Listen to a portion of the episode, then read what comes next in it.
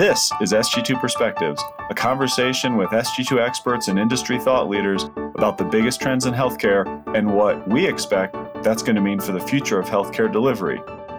The private equity model doesn't have to play by the same rules as the health systems. They can pay more for the practice. They can use traditional business valuation principles that don't have to follow Stark and anti kickback, don't have to fit within that framework. Welcome to SG2 Perspectives. I am your host, Jamie Zage. 2022 and 2021 were years with a lot of activity around physician practice acquisition, including an estimated 38% increases in practices that are corporately owned.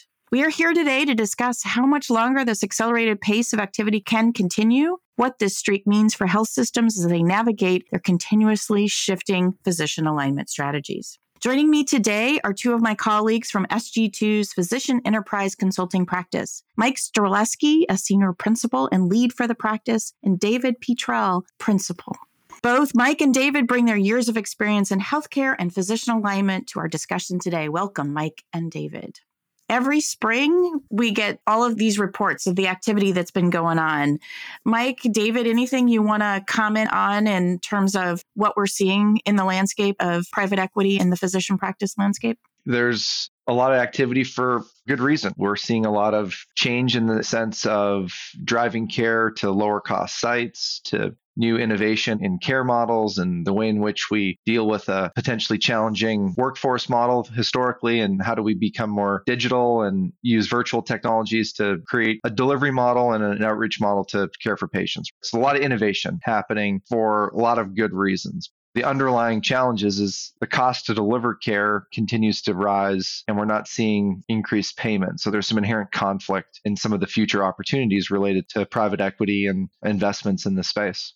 Jamie, healthcare has historically been a cottage industry. What happens in Columbus, Ohio is different than Cleveland, is different than Tuskegee or wherever you're at. And within that market, there are multiple providers of care who are doing everything a little bit differently. And now, as the healthcare industry has begun to consolidate in order to protect themselves or to maximize their profit, what we're seeing from private equity is just the business people are looking and seeing the dollars that are being generated and say, wow, we can do that too. And in fact, we've been doing it in lots of other industries for a long time. Let us bring that expertise to bear in healthcare.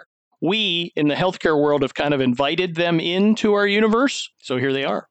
Here they are. Yes. And now that they're here, what kind of pain points does that cause for our health system leaders? Uh, David, as I think about it, it creates fragmentation or competition depending on the perspective. You've got a new entrant in your market that's caring for a portion of the population that you historically served or you were trying to serve. Are they a pure competitor? Do they fill a gap that you would have otherwise not been able to fill? Do they become a partner? What their role is in your community becomes potentially a challenge or an asset, depending on the perspective.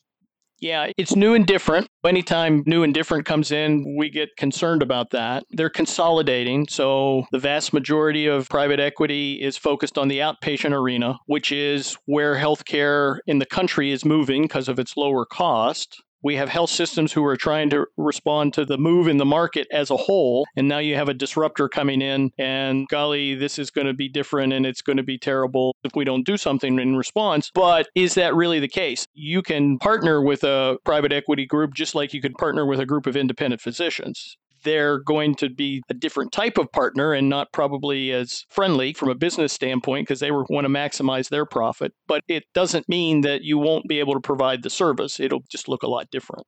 Knowing that you've said that every market is different, David, what are some of the different responses that you're seeing to the influx of private equity in some of the markets you've been working with? Well, the first response is to say, oh, this is terrible and things are never going to be the same. The measured response is, what is the threat to us? What is our economic threat? If we lose GI or dermatology or whatever the private equity focus is, how much is that truly going to hurt us? Do we want to go out trying to consolidate on our own? Do we want to have, in essence, a competitive offering with the third party equity folks and try to say, look, don't go with those strangers from Wall Street or whatever financial area? Area they're from. Come with us. We've been your friends forever. The first reaction is mild to severe panic. The second reaction is try to categorize the threat from an economic standpoint and a future standpoint going forward. And third is what are we going to do to counter this threat? If it's significant enough that we're concerned about it, what can we do to offer an off ramp for these folks who are considering this?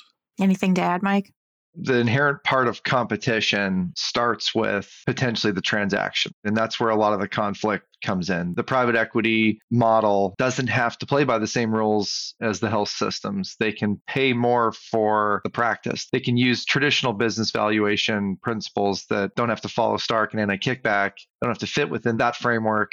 So the physicians, the owners are going to get an upfront payout that's bigger. That's the brutal reality when you're looking at this. It's hard for health systems to say if we want to partner, if, if we want to be part of this consolidation, integrate these practices, these services into our system of care, into our model, we can't offer these owners the same amount on the front end. That's where the conflict starts. Getting in front of this is important and building those relationships. What are some of the things that business development can be asking the docs to understand where their pain points are? How can they work more closely with them to get in front of this? Staffing is a huge problem now for the health systems, but what can you as a health system do to help the physician on the staffing front? Do you have a better offering, better access from a staffing issue? Unfortunately, most of our health systems aren't really adept at running a physician practice from the business standpoint. The back office function isn't what they've historically done. So while you can offer management services type offerings, most of the time those aren't particularly effective. It's almost a losing argument. Hey, we'll come in and run your practice. Well, thanks, but no thanks, right? The guys who run a business who are doing this in 38 different markets in six different states are going to be better at that than you. The biggest factor you have is a relationship factor. If you got a doc or a group of docs who are interested in just the dollar, as Mike just said, you just can't compete dollar for dollar for them. You've got restrictions. But if what you're trying to do is have a relationship or build a strong relationship, lean into that a little bit and start talking about some of the things that you can help them with. Staffing, I would argue, would be the first and foremost of that. Casually mentioned the fact that our network and our contracts would be advantageous to have you part of that. I think the business development challenge is understanding the trade off. Inherently, what that individual is trying to do is maximize the volume that the health system can achieve from the community, from the partners in the community, physicians sending patients to their facilities, using their facilities. The entrepreneurial physician, funded either with private equity or even just independently, is going to create competition for some of those services because what they're going to need to do in their business is compete directly with the health system at some level. The question for the the business development team to really figure out is are we willing to cede a portion of these services to this independent practice, to this group, so that they can be successful? And are we comfortable that everything that they can't do, we're going to be their preferred partner? And can you position yourself for that? If you can be their preferred partner for everything else, is that going to work for you? Because going head to head and competing is there's enough war stories out there and fired CEOs to say that maybe that's a challenging direction to go down. Does it make any difference if it's a younger practice group versus an older practice group? Maybe more established and let's talk about size. A larger group inherently is going to be more inclined to have multiple health system relationships. They're going to be more of a typical splitter group. And then the sort of demographics of the practice are going to say you've got physician owners that have been in this practice for a long time, or they're going to really look for that cash out, that exit opportunity. And you've got younger physician partners or employees that have a very different perspective of what they're looking for long term the larger the group, the more complex it's going to be to immediately roll them up into private equity because you've got different perspectives around what that future opportunity looks like. The smaller groups are probably easier to roll up to either into an employed model with a health system or into a, an established private equity model in that market. But the private equity group's not going to start with the small group. They're going to look for how do we get one big group or how do we consolidate and create a critical mass? And then we'll add small groups over time. That's their playbook playing out in most markets that's the ticket, right? If you're a private equity, big is good. More and more docs and more and more volume of whatever it is that you're acquiring is the key to success. If I have more and more physicians I'm able to access different types of financing. I get a better interest rate if I'm a private equity guy. So it's all about growth, growth, growth from that standpoint. And it's all about volume, volume, volume in terms of doing more stuff to generate the revenue. Those things, in and of itself, are what makes private equity successful. It flies in the face of the whole value based idea. Mike, your perspective would be great on this. If you're in a market where there's lots of at risk contracts where the physicians are at risk for the cost of healthcare, I wouldn't expect to see a lot of private equity activity in that market simply because it flies in the face of what they need to do to generate a bottom line. Since most of the world is functioning on fee for service still, despite Medicare Advantage and MSSP and all those CINs and cost control efforts, those markets are few and far between. I think there are niche players from private equity space that want those type of risk-based markets. They want to consolidate lives. Their angle is more around taking insurance risk and effectively disrupting the insurance companies. To your point though, the dominant private equity activity is in traditional fee for service it's consolidation. It's consolidating fragmented physician groups and services to create leverage in a market to drive two things improved revenue via better negotiating rates with the payers. So they're absolutely trying to extract better fee for service rates from the payers by getting larger. There's no question that's part of the strategy they're trying to decrease the cost to deliver the care. They're trying to look at operating costs, supplies, they're trying to get really focused around sort of the resource utilization aspects, which is a pretty typical business principle that any private equity firm would deploy in any industry. They're going to go in and try to create a leaner operating system and structure to improve margin. I was just thinking if you're the physician practice, the vast majority of physician practices, they get their billing services, they're located in Cleveland, and their billing services is coming out of somewhere else. To a large extent, there's not a big change for them. And now their staff is getting a paycheck that has a different name on it, but largely it's the back office function that's invisible to most practitioners and so, what's the big deal? My bills now are coming from this private equity firm that has a big data center or billing center somewhere else. Well, that's what I've been doing for the last 20, 25 years. That's what we've always done as a practice. We stopped doing billing in house eons ago. From that perspective, it's not that much of a change.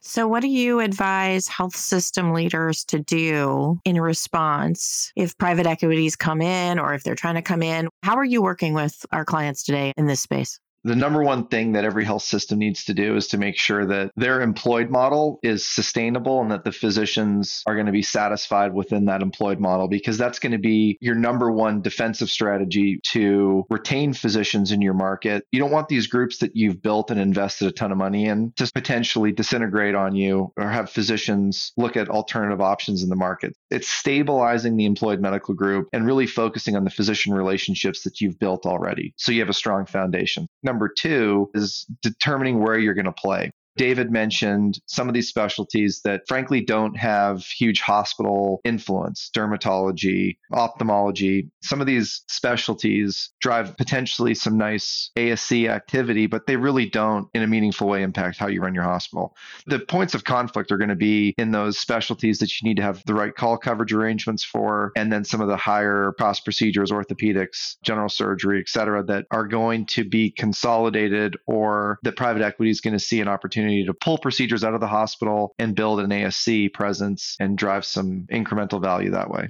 Yeah, if you saw large plays in orthopedics, you need to react yesterday. If you're listening to this, you understand the value of orthopedics to your health system vis a vis dermatology. Okay. Dermatology is wonderful. We need dermatology. But if my orthopods go away from me, that would be really bad we have at SG2 have been working on and suggesting for quite some time developing an ambulatory strategy. That's where healthcare is going. What are we doing in response to these quote vulnerable industries? And by vulnerable, I mean largely independent. And orthopedics is at the top of almost everybody's list what are we doing to align with those orthopods to get them as quote loyal as we can? They don't generally want to be employed. We have to figure out a way to partner with them in ways that are valuable to them and we have to make sure that our relationships are as positive as they can be. But a bare minimum, you have the orthopod who walks into the office and says, just want you to know we're talking to XYZ private equity firm so that you at least have a chance to respond.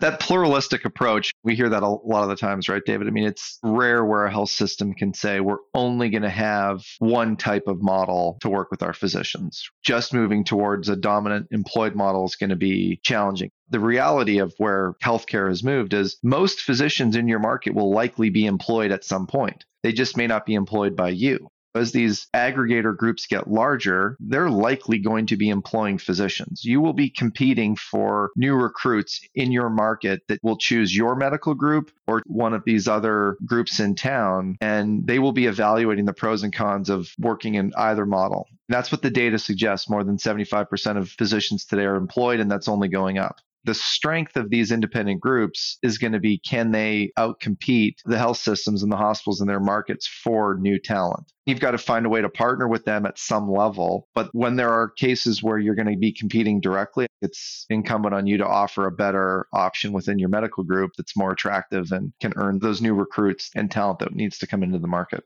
And we need to remember everybody is in sales if you have an employed cohort, and virtually everybody does, of physicians, you want those physicians to be leading the charge in terms of convincing their independent colleagues this is a place that you want to support, i.e., our health system. They're doing it right. They're physician friendly, whatever it is. The guys in marketing in the in the C-suite and such, it's too late to come in and oh, we really loved you all these years. We've it hasn't been very effective at showing it. If you've got your employed physicians being cheerleaders for you and saying, yeah, they do it well, they listen to us, we're part of the team, that is incredibly powerful with most physicians.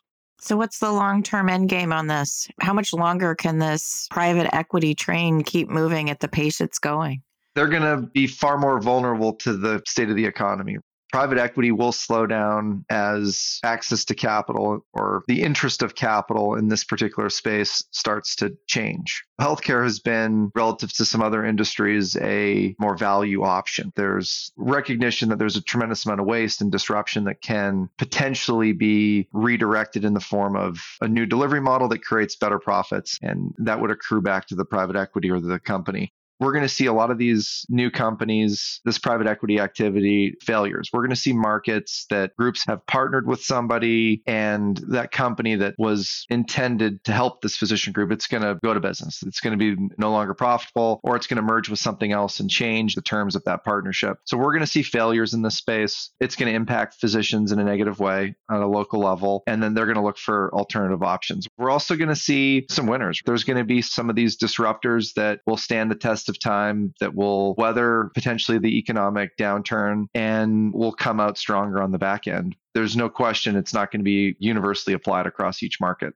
It will inevitably increase consolidation on the health system side. What's your best protection? I limit the number of independent docs who can go somewhere else. I want to be bigger and better. And the key for many health systems is the better part. Anybody can go out and write a big check bring Dr. Fafando in the door and this will be great. Now the question is how are we going to effectively manage and run our employed medical group? Can we afford to be losing X hundred thousands of dollars every year per physician? Answer that is probably not. It's certainly not the long term business play by any stretch of the imagination. Consolidation has got to increase. That's the classic response is if I buy them first before the other guys get them, then they're mine and I don't have to worry about that. But we always will come back to the business fundamentals of how do we effectively run this practice and can we do that?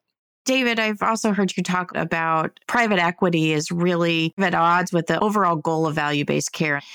Any thoughts on how those two start to resolve or where we go with that, given the fee for service versus the value based care component? Yeah, that is going to be fascinating because the reality is most of our health system members aren't really excited about value based care either. They're recovering from the pandemic, and fee for service sounds just great for me because I missed out on millions of revenue for the last couple of years. Yeah, that's an issue, certainly. If volume, volume, volume is what private equity needs and consolidation are two key components to success, that means doing more and a lot more that also is what many of our health systems are thriving on as well. That's the big fight at the global level. Government, employers, consumers are trying to say, hey, this is just too expensive. Mike, as a Canadian, I don't hear about private equity flourishing in Britain or in Canada, where the payment system is significantly different than what we do here in the United States. I don't think that's by accident. It doesn't matter. You can consolidate all you want. This is what you're going to pay, or this is what we're going to allow you to do in those two countries. But here, it's still the wild, wild west of healthcare when our health systems are concerned, they're not saying this, and certainly I wouldn't say it to them this directly, but I'm really concerned that I won't be able to do as much volume as I want at the prices that I want because these other guys are going to do it a little bit more efficiently than me. So, how do I prevent that from happening? The big limiter on all this is the payment model you mentioned Canada and you know other countries. It's hard to make money off of a physician practice as an outside investor because the physician wants to drive the profits that they earn based on the efforts that they provide and the value that they're bringing to the table an outside party taking a piece of the profit doesn't really sit well with most physicians. Where do these companies need to create value? They create value on the secondary things that the physician can generate, whether it's those procedure sites, it's imaging, it's lab, it's therapy services, it's the things that become tangential to the core activity of the physician. That's where the value is created.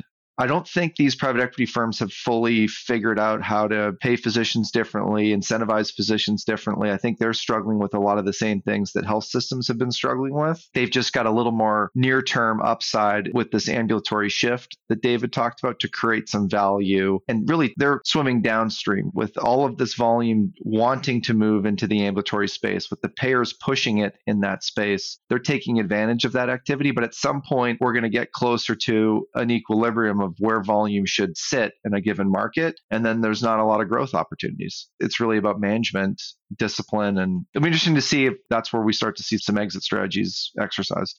Mike, you've got some research that you've started looking at really the volume impact, right, and the utilization impact of private equity. Do you want to talk a little bit about where that's going? As part of the work we do and some of the claims data set that we have access to, we're trying to trend the impact of some of these groups in certain markets. What we can certainly see with ambulatory shift is these groups are consolidating and they're investing in ambulatory strategies that will compete with health systems. No question about that what's the number one question that we're trying to understand is does it have a real meaningful impact on inpatient share? Because health systems become ultimately paranoid around losing that inpatient volume that they get from physician groups. And are they in a position to gain or lose share based on the activities of these groups? At this point we don't have any conclusions in that area yet so, Mike, David, what are the three things that each of you think that leadership should do in preparation and response to private equity in your markets? I'll offer one and then I'll let David chime in. The first thing is the importance of having a strong employed medical group, one that you feel confident can compete in the market for talent so that you can recruit and retain physicians and that you have a plan in place to improve the operating performance of that group to minimize the subsidy so that it's not so reliant on the subsidization of the activities across the health system there's a importance of growing and maintaining a strong employed medical group i think is the most both offensive and defensive thing you can start to do david i'd love to get your sense the other thing I would mention is what is your ambulatory strategy? What are you doing in the ambulatory market where lots of our healthcare is moving to be an effective player? And how do you respond to the opportunities, threats in that ambulatory setting? If you're talking surgeons, you're talking GI folks, what's your ASC strategy? It's wildly profitable for an orthopedic surgeon to have a surgery center. And now that you can do joint replacements in a surgery center and outpatient, it's even more profitable. What are we doing in response to that? What's our toolkit that allows us to partner with our physicians in a variety of ways? And then the next thing is there should be someone in your shop every day who's thinking about physician relations. You need a physician relationship person that has their finger on the pulse of what's going on in the local community with your docs. What are their pain points? What do they need? And then having a discussion of what are we as a health system going to do in response to that at SG2, we like to think we can be very helpful in those areas in terms of sizing up the threat from a market standpoint and looking at our really stellar data and then taking that information and rolling it out to actionable plans in the community. And all that rolls back up into the effective medical group that Mike's been talking about. I always like to say it's better to play offense than defense when it comes to this. And that means doing those three things that we just mentioned and being ahead of the game as opposed to calling up in a panic and going, they're doing this thing to me. How do I now respond? Mike and David, thank you for sharing your expertise and perspective today. I know our audience is going to appreciate all that you've shared and even learning about some of the upcoming research that you have in this space as well. And thank you all to our listeners for your time and attention today. Thanks so much for listening to SG2 Perspectives. As always, I really value your feedback, input, comments, or ideas for episodes, and you can reach us at sg2perspectives at sg2.com. Additionally, I recommend that you check out some of the other Vizient podcasts, which cover a range of clinical and operational areas. Those can all be found at vizientinc.com backslash podcasts.